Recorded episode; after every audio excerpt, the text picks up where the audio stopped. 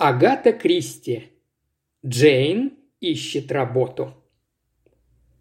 Джейн Кливленд шуршала страницами Daily Leader и вздыхала. Эти тяжкие вздохи, казалось, исходили из самой глубины ее души.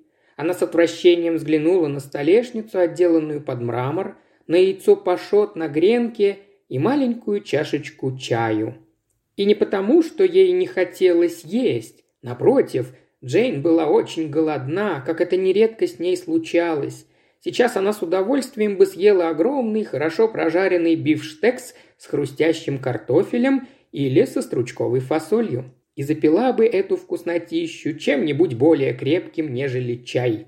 Но Джейн, чьи финансы находились в плачевном состоянии, не могла выбирать, поэтому радовалась тому, что могла заказать себе хотя бы яйцо пашот и чашку чаю. Едва ли она сможет позволить себе это и завтра, разве только... Она опять принялась читать колонку объявлений.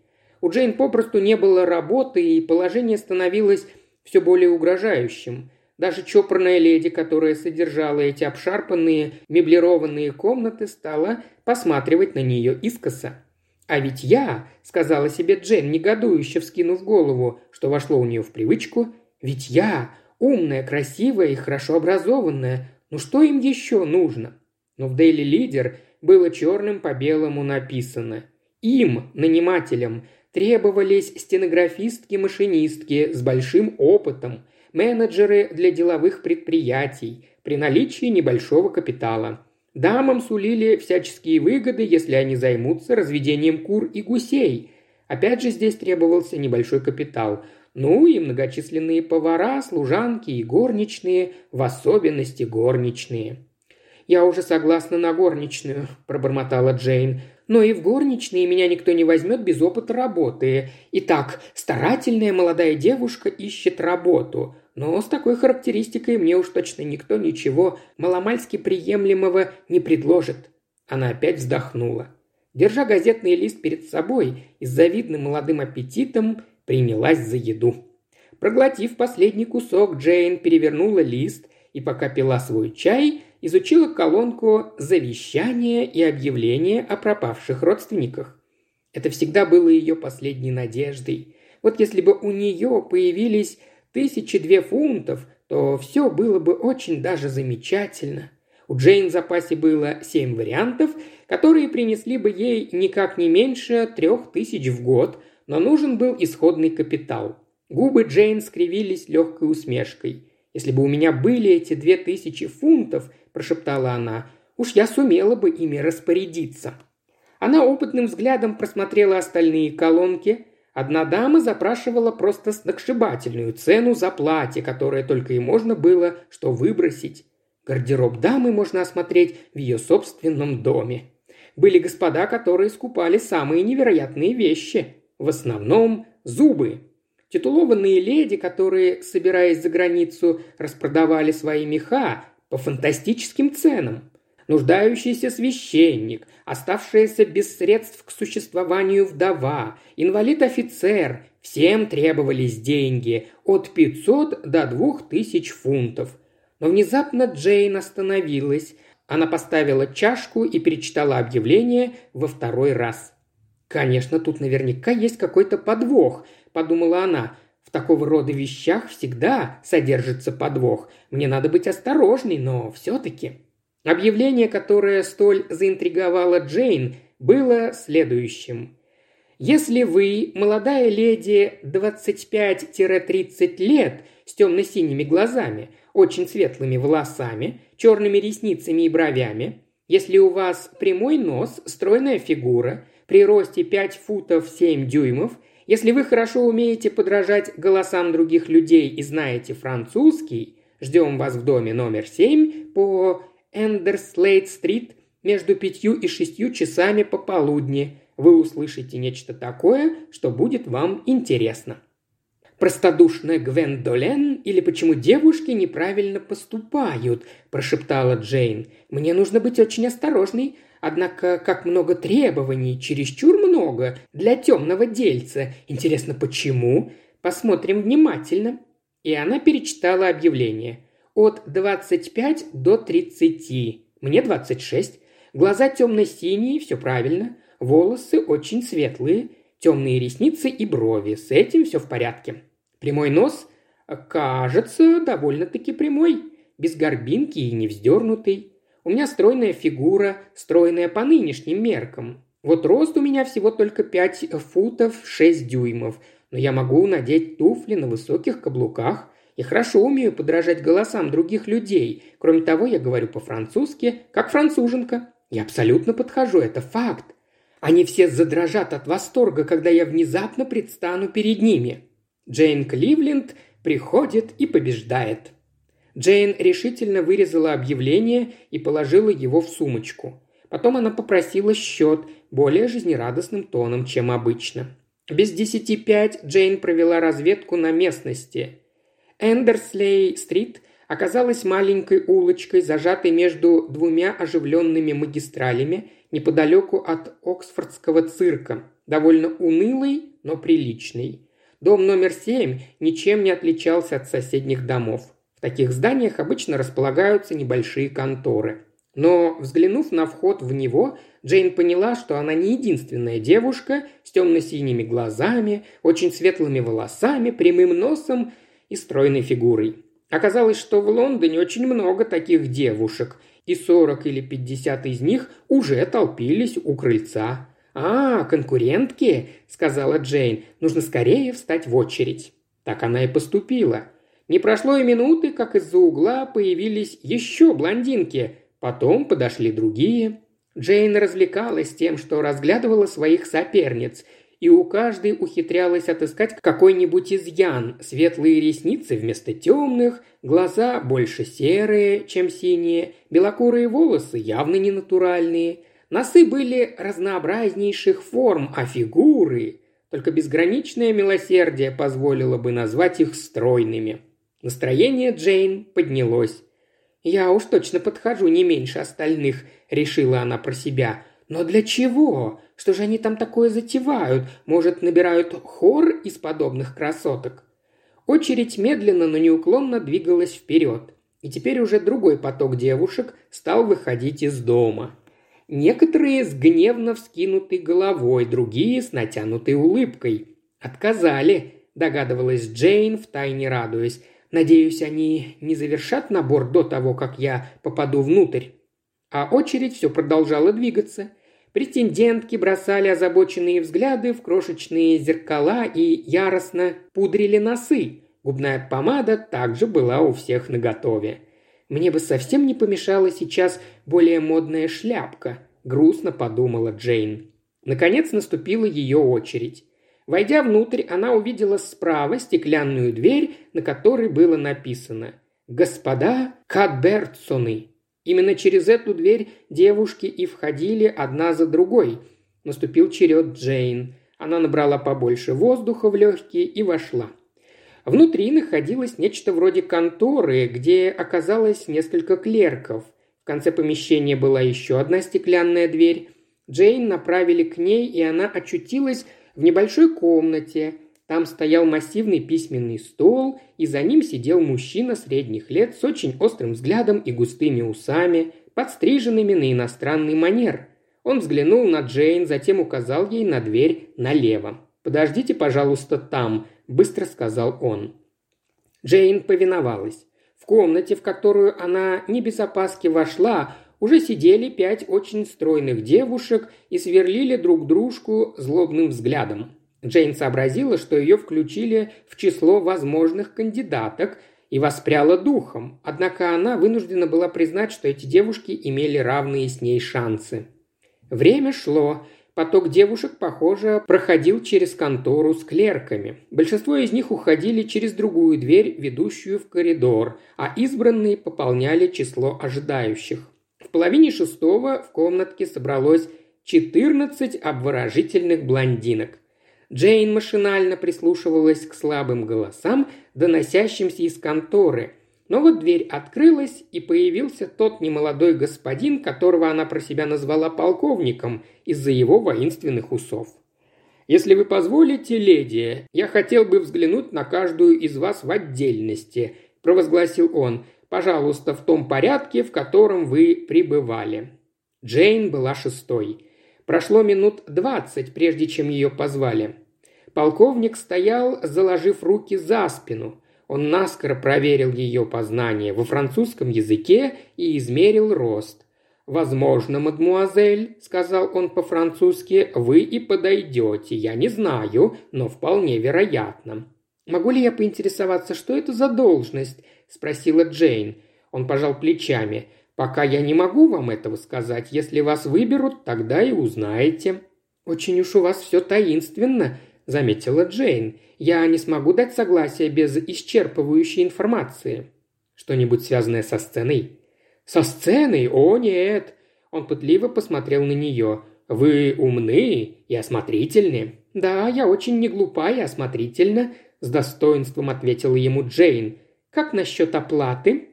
«Две тысячи фунтов за двухнедельную работу». «О!» – непроизвольно вырвалось у Джейн, когда она услышала ту самую вожделенную сумму, которая решила бы все ее проблемы. Она была смущена чрезмерной щедростью названной суммы, превосходившей все ее ожидания. Полковник продолжал. Одну молодую леди я уже выбрал, вы и она очень хорошо подходите. Но могут быть и другие, из тех, кого я еще не видел, а вы пока мест. Вы знаете отель Хэридж?» Джейн открыла от изумления рот. Кто же в Англии не знает отель Хэридж? Это знаменитая гостиница, находящаяся совсем неподалеку от Мейфейр. Именно там останавливаются разные знаменитости и особы королевской крови. И сегодня утром Джейн как раз прочла в газете о прибытии великой княжны Полины Островой. Она приехала для того, чтобы принять участие в открытии благотворительного базара в помощь русским эмигрантам. Конечно же, она остановилась в Херидже. «Да», – коротко ответила Джейн. «Очень хорошо. Поезжайте туда и спросите графа Стрептича. Пошлите ему свою визитную карточку. У вас есть визитная карточка?» Джейн достала одну, полковник взял ее и написал в углу букву «П». «Это залог того, что граф с вами увидится. Он поймет, что вы пришли от меня. Конечное решение зависит от него, и все остальное тоже. Если он сочтет, что вы подходите, он объяснит вам суть дела, и вы скажете ему, согласны или нет. Это вас устраивает?» «Да, конечно», — сказала Джейн.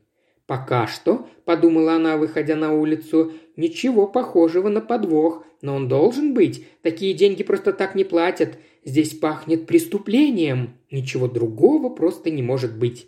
Это умозаключение скоро ее обрадовало. Джейн не имела ничего против преступлений, но чтобы без всяких ужасов. В последнее время газеты пестрели сообщениями о разнообразных подвигах молодых преступниц. Джейн всерьез задумывала пополнить их ряды, если ничего другого ей не удастся. С легким э, трепетом она вошла в великолепный портал Хериджа. Более чем когда-либо она пожалела о том, что у нее нет новой шляпки. Смело подойдя к конторке, она достала визитную карточку и без тени смущения спросила графа Стрептича. Ей показалось, что клерк посмотрел на нее насмешливо – Однако он взял ее карточку и отдал мальчику посыльному с какими-то пояснениями, произнесенными так тихо, что Джейн не разобрала ни слова. Посыльный очень быстро вернулся, и Джейн велели следовать за ним. Они поднялись на лифте и, пройдя по коридору, остановились у больших двустворчатых дверей – Посыльный постучался, и через мгновение Джейн оказалась в большой комнате лицом к лицу с высоким худощавым мужчиной со светлой бородкой. В очень белой и какой-то вялой его руке была зажата ее визитная карточка. «Мисс Джейн Кливленд», – медленно произнес он, – «я граф Стрептич». Его губы внезапно растянулись обнажив два ряда белоснежных зубов, что, вероятно, должно было означать улыбку. Однако от этого веселости на его лице не появилось. «Значит, вы откликнулись на наше объявление», – продолжал граф, «и наш милейший полковник Кранин послал вас сюда». «Он действительно полковник», – подумала Джейн, очень довольная своей проницательностью, и молча кивнула в ответ. «Вы позволите задать вам несколько вопросов?» и, не дождавшись ответа, он подверг ее такому же экзамену, как и полковник Кранин. Ее ответы, похоже, удовлетворили его, он несколько раз кивнул головой. «Теперь, мадмуазель, я попрошу вас еще раз медленно пройти до двери и обратно». «Может быть, они хотят сделать из меня манекенщицу?» – подумала Джейн, выполнив то, что он просил. «Но не станут же они платить две тысячи фунтов какой-то манекенщице. Нет, пока мне лучше не задавать лишних вопросов». Граф Стрептич, нахмурившись, что-то обдумывал, постукивая по столу своими, на удивление, белыми пальцами. Внезапно он встал и, открыв дверь в смежную комнату, с кем-то тихонько заговорил. Затем он вернулся на свое место, а из двери вышла дама средних лет и плотно затворила ее за собой. Она была низенькой, толстой и на редкость некрасивой, но сразу было видно, что это какая-то важная персона. «Ну, Анна Михайловна», — сказал граф, — «как она вам?» Дама молча окинула Джейн оценивающим взглядом, словно та была манекеном в витрине. Она не удостоила Джейн даже кивкам. «С ней стоит поработать», – после долгой паузы наконец произнесла толстуха. «Особого сходства я, сказать по правде, не вижу, но фигура, цвет волос и глаз очень хороши, лучше, чем у других. А вы как считаете, Федор Александрович?» «Согласен с вами, Анна Михайловна», она говорит по-французски. Да, блестяще. Джейн все больше и больше ощущала себя манекеном. Эти странные люди словно забыли, что перед ними живой человек. «Но способна ли она вести себя осмотрительно?» – спросила дама, хмуро глядя на девушку. «Это княгиня Попаренская», – сказал граф Стрептич, Джейн по-французски. Она спрашивает, будете ли вы осмотрительны? Джейн ответила самой княгине. До тех пор, пока мне не объяснят, что от меня требуется, я вряд ли смогу что-либо обещать». «То же самое эта малышка сказала и там», – ответила дама. «Мне кажется, что она умна, по крайней мере, умней остальных. Скажи мне, крошка, ты смелая девушка?» «Не знаю», – сказала Джейн недоуменно. «Я не очень-то люблю, когда мне делают больно, но могу и потерпеть, если в этом есть необходимость. Реветь не стану». «Ах, я имела в виду совсем другое. Ты готова решиться на опасный шаг?» «О!» – сказала Джейн. «Опасный? Это ради бога, я люблю рисковать. Ты верно бедна, хочешь заработать много денег?» «Еще бы!» – сказала Джейн с энтузиазмом. «Так что же я должна делать?» Граф Стрептич и княгиня Попаренская переглянулись и потом одновременно кивнули. «Могу я объяснить, что нам требуется, Анна Михайловна?» – спросил граф. Княгиня покачала головой. Ее высочество желает сделать это лично. Вы думаете, это не слишком опрометчиво? Таков ее приказ. Нам остается только подчиниться. Мне велено привести девочку, как только вы поговорите с ней». Стрептич пожал плечами, явно раздосадованный. Но он не мог ослушаться приказа. Граф повернулся к Джейн. Княгиня Попаренская представит вас великой княжне Полине. Не пугайтесь». Но Джейн и не думала пугаться. Она пришла в такой восторг от возможности познакомиться с настоящей великой княжной, что даже не вспомнила о своей неказистой шляпке. Княгиня Попаренская в перевалочку засеменила впереди, но в ее повадке было что-то очень породистое. Она миновала смежную комнату, которая была чем-то вроде передней, и княгиня постучала в дверь в дальней стене. Ей ответил мелодичный голос. Княгиня вошла внутрь. Джейн последовала ее примеру. «Мадам, позвольте представить вам», – сказала княгиня торжественно. «Мисс Джейн Кливленд». Молодая женщина, сидевшая в большом кресле в другом конце комнаты, грациозно вскочила и поспешила к ним. С минуту она внимательно изучала Джейн, а затем весело рассмеялась. «Великолепно, Анна!» – воскликнула она. «Вот уж не думала, что мы добьемся такого успеха. Пойдемте посмотрим, как мы будем выглядеть вместе». Она взяла Джейн за руку и потащила ее к большому зеркалу, висевшему на стене. «Вы видите?» – воскликнула она восхищенно. «Мы абсолютно похожи». Джейн перевела взгляд на княжну и сразу все поняла. Великая княжна была, вероятно, всего года на два старше Джейн – у нее был тот же оттенок белокурых волос и такая же стройная фигура, только ростом она была чуть выше. Теперь, когда они стояли рядом, сходство было совершенно явным. Великая княжна захлопала в ладоши. Похоже, она была очень веселой по натуре девушкой. «Лучше и быть не может», – объявила она. «Поблагодарите Федора Александровича от моего имени Анна. Он действительно все сделал как надо». «Но, мадам», – еле слышно прошептала княгиня, – «эта девушка еще не знает, что от нее требуется». «Да, действительно», – спохватилась великая княжна, сразу посерьезнев. «Я забыла. Хорошо, я сейчас все ей объясню. Анна Михайловна, оставьте нас одних». «Но, мадам, я сказала, оставьте нас одних». Она раздраженно топнула ногой. Анна Михайловна с обиженным видом удалилась. Великая княжна села и жестом пригласила Джейн сделать то же самое. «Они очень назойливы, эти старые дамы», – отметила Полина. «Но без них не обойтись. Анна Михайловна гораздо понятливее всех остальных. И теперь мисс, мисс Джейн Кливленд. Мне нравится ваше имя. И вы сами мне тоже нравитесь. Вы очень славная. Я сразу чувствую, хороший человек или не очень». «Это очень ценное качество, мадам», – решилась произнести Джейн. «Да, пожалуй», – согласилась Полина. «Ну а теперь я объясню вам положение вещей. Вы знаете историю Островых? Практически все члены моей семьи погибли, их расстреляли большевики. Возможно, я единственная, кто остался в нашем роду. К тому же я женщина и не могу претендовать на престол, но они все равно не оставят меня в покое, где бы я ни была. Везде предпринимаются попытки убить меня. Это абсурдно, не так ли? Эти вечно пьяные изверги совершенно не знают чувства меры». «Как я вас понимаю», – сказала Джейн, чувствуя, что от нее ждут соответствующих комментариев. Большую часть времени я живу уединенно, в безопасных местах, но сейчас мне необходимо принимать участие в некоторых церемониях. Именно поэтому, например, я здесь. Я должна выполнить одну не совсем официальную миссию, а потом еще в Париже по пути домой. У меня, знаете ли, есть поместье в Венгрии. Там просто дивно. Вот где можно великолепно развлечься». «Неужели?» – сказала Джейн. «О да, я обожаю развлечения, однако. Мне не надо бы говорить вам всего этого, но я все-таки скажу. Ваше лицо внушает мне доверие. Мы сделали кое-какие приготовления, чтобы меня не убили на протяжении ближайших двух недель, вы понимаете?» «Но, конечно, полиция», – начала Джейн. «Полиция? Да, я полагаю, они будут на чеку, но у нас есть и свои люди. Возможно, меня предупредят, если будет спланировано покушение, но, возможно, и не успеют». Она обреченно пожала плечами. «Я начинаю понимать», – медленно произнесла Джейн. «Вы хотите, чтобы я подменила вас?»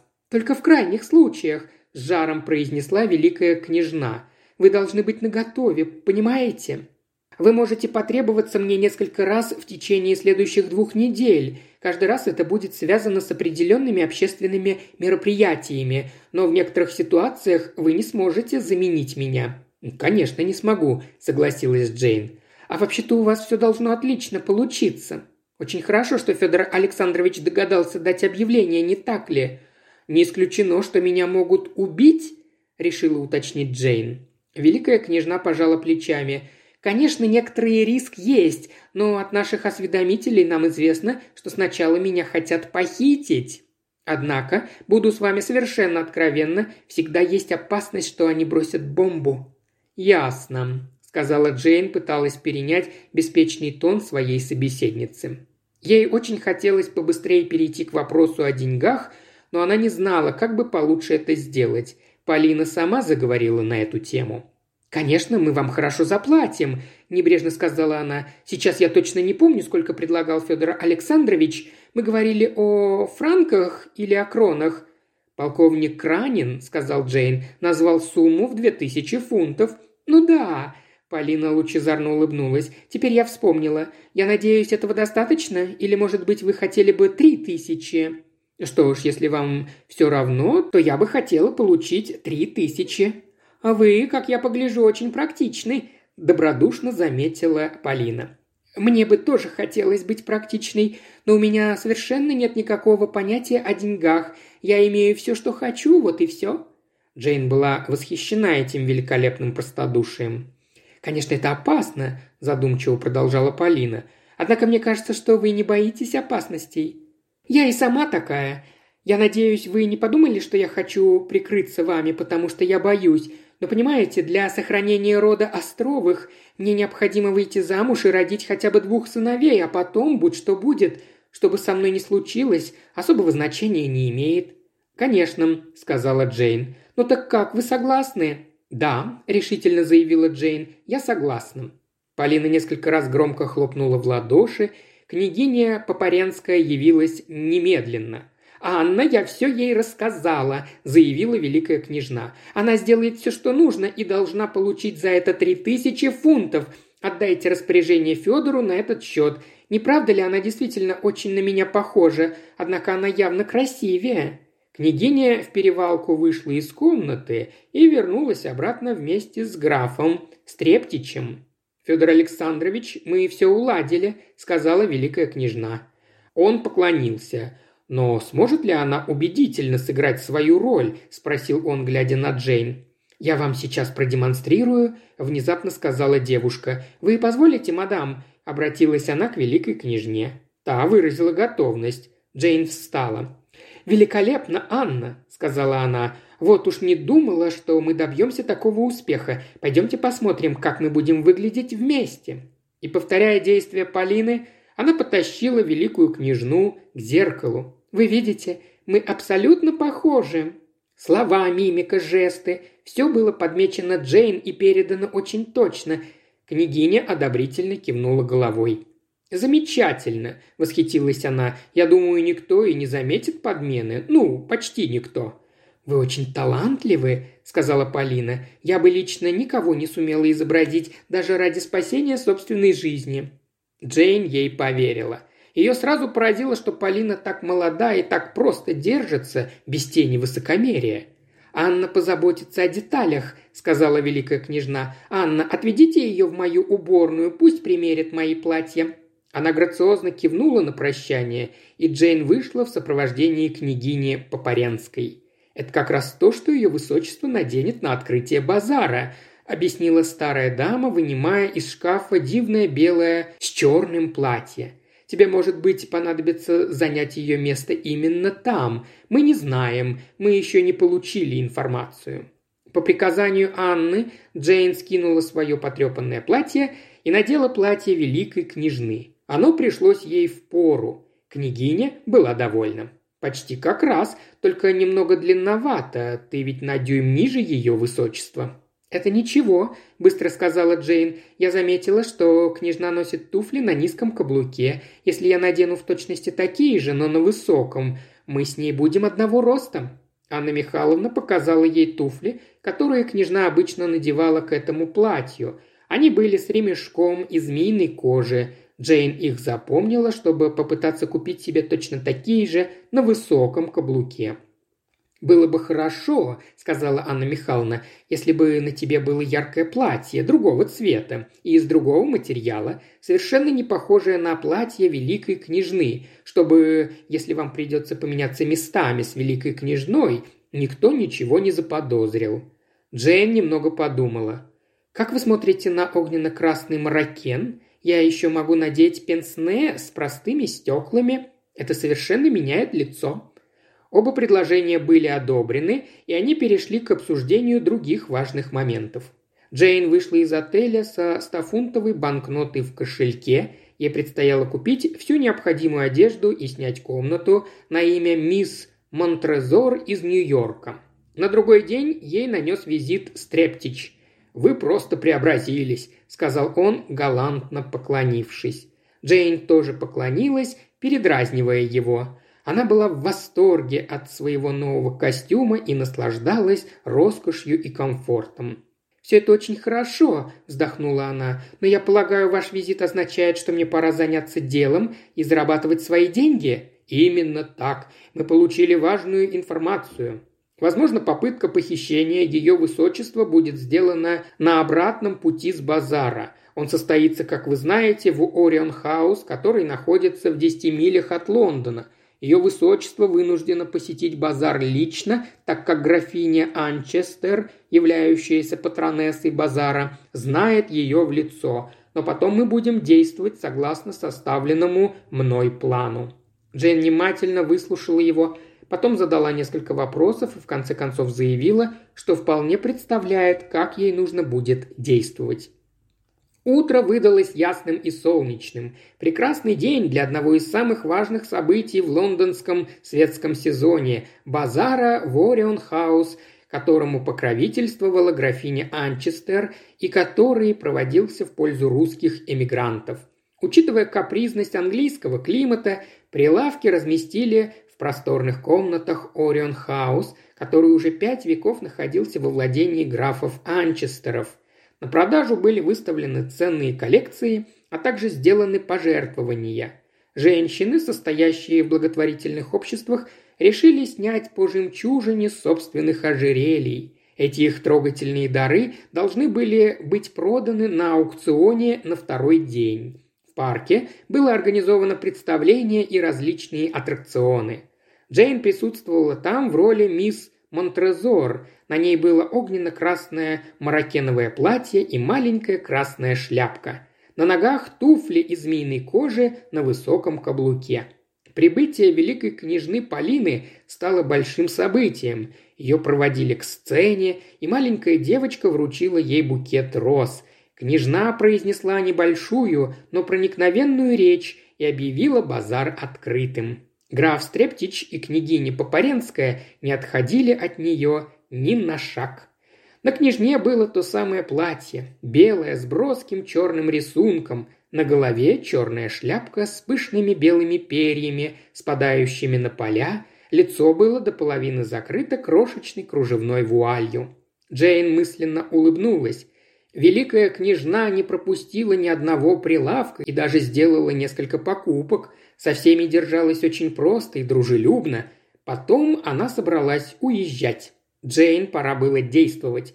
Она попросила княгиню Попаренскую представить ее великой княжне. «Ах да», – произнесла Полина отчетливо, – «Мисс Монтрезор, помню, помню. Кажется, она американская журналистка. Она многое сделала для нас. Мне было бы приятно дать небольшое интервью для ее газеты. Здесь найдется какой-нибудь уголок, где нам бы не помешали?» В распоряжение великой княжны тут же была предоставлена маленькая гостиная, и графа Стрептича послали за мисс Монтрезор. Как только он ее доставил и удалился, комнате, где остались три дамы, произошел быстрый обмен туалетами. Через пару минут дверь открылась, и появилась Джейн в черно-белом платье, прижимая к лицу букет роз. Грациозно поклонившись и сказав на прощание несколько слов по-французски графине Анчестер, она удалилась и села в машину, которая ее ожидала.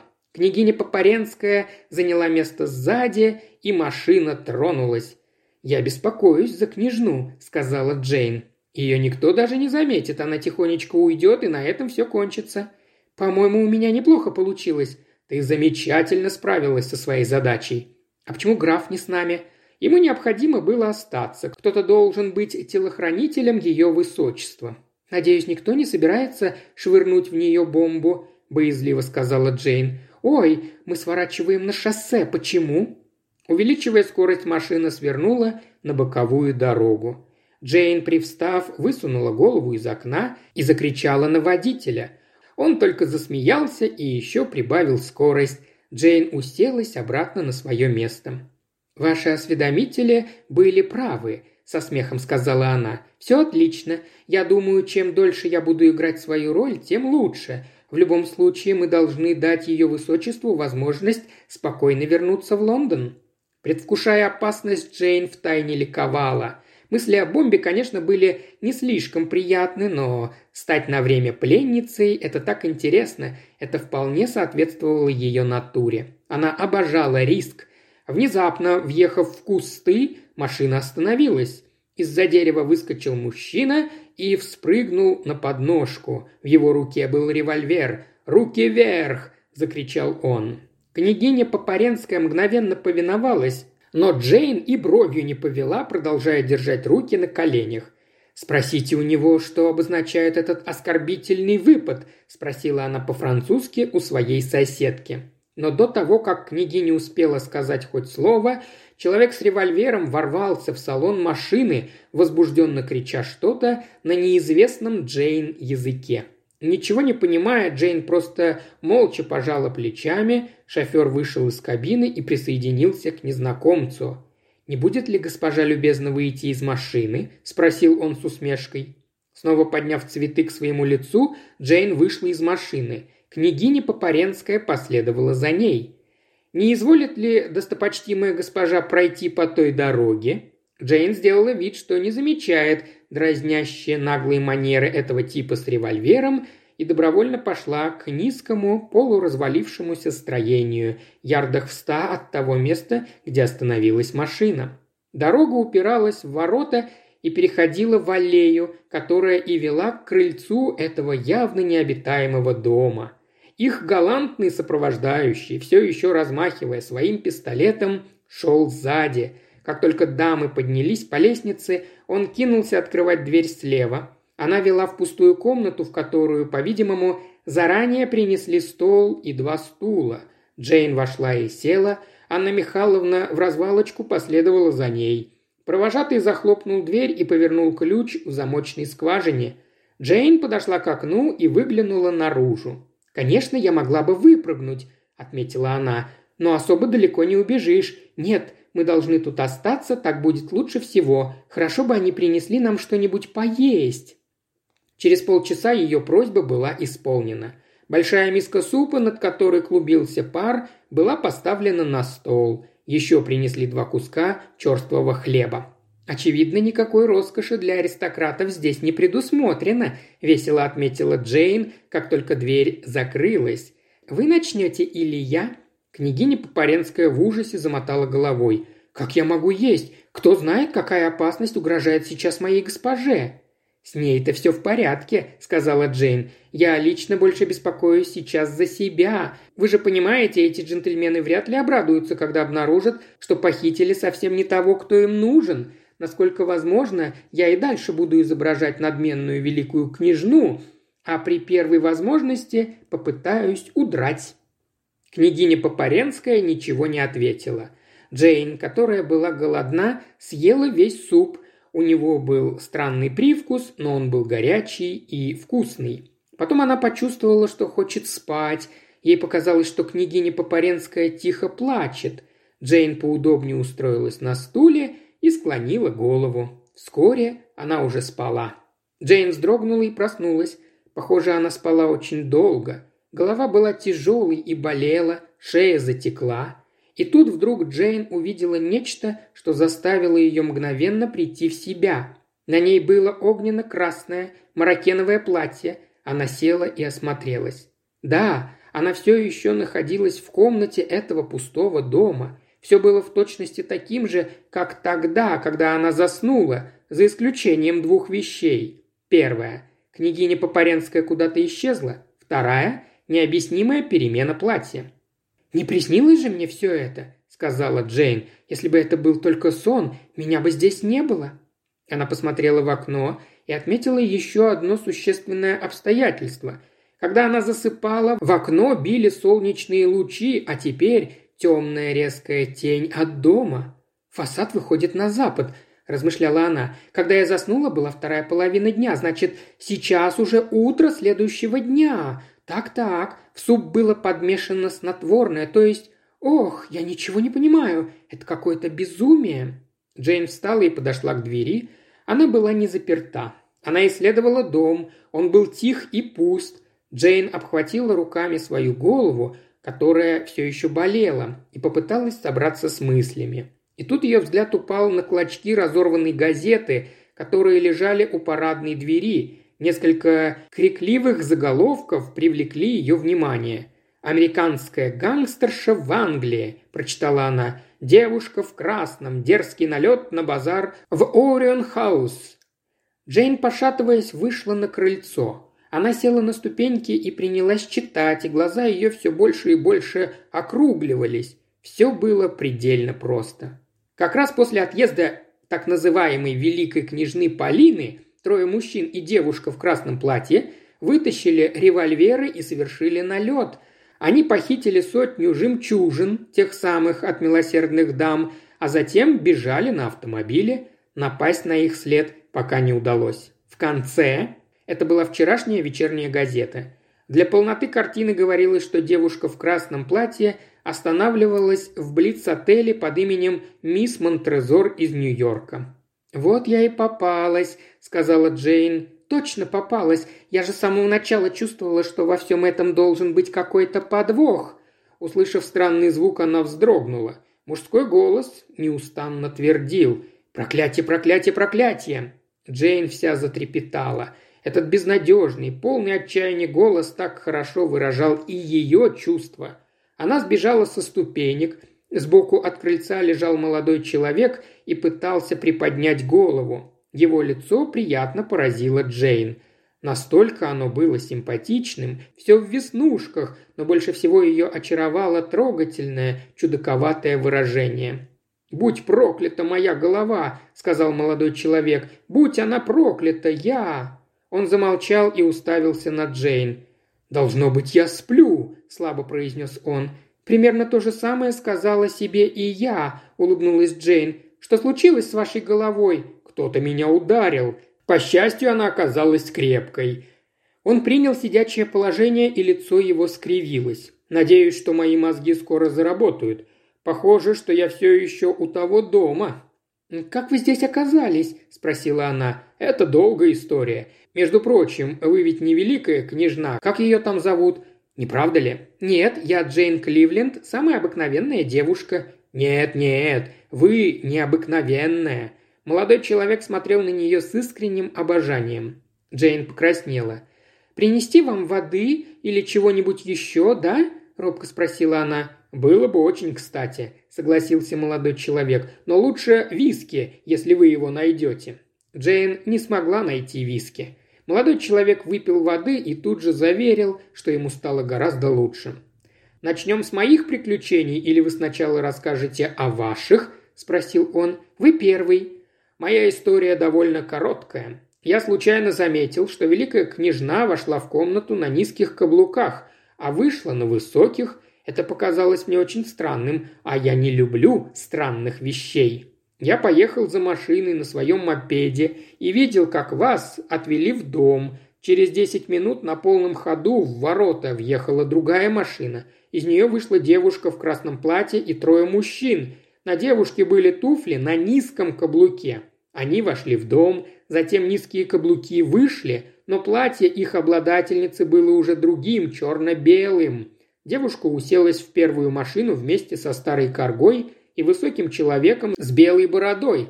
Остальные сели в другую машину. Я думал, что они все укатили и уже собирался залезть в окно, чтобы спасти вас, но тут сзади кто-то подкрался и ударил меня по голове. Вот, собственно, и все.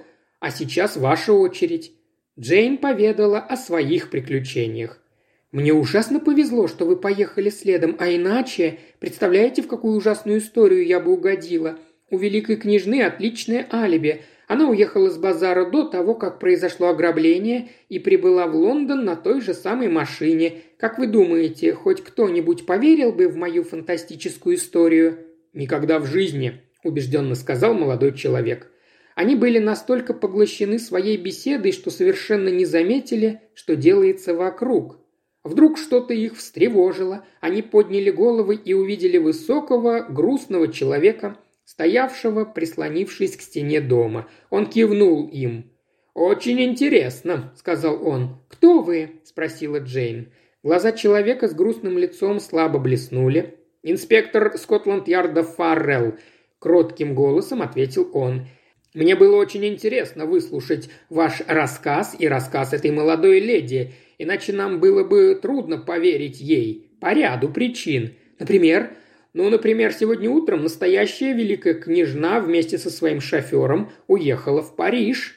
Джейн тихо охнула. К тому же мы знали, что американка уже приехала в Англию и ожидали от нее чего-нибудь в этом роде. Прошу прощения, я на минутку. И он вбежал по лестнице в дом. «Я думаю, с вашей стороны было очень любезно заметить эти туфли», – внезапно сказала Джейн.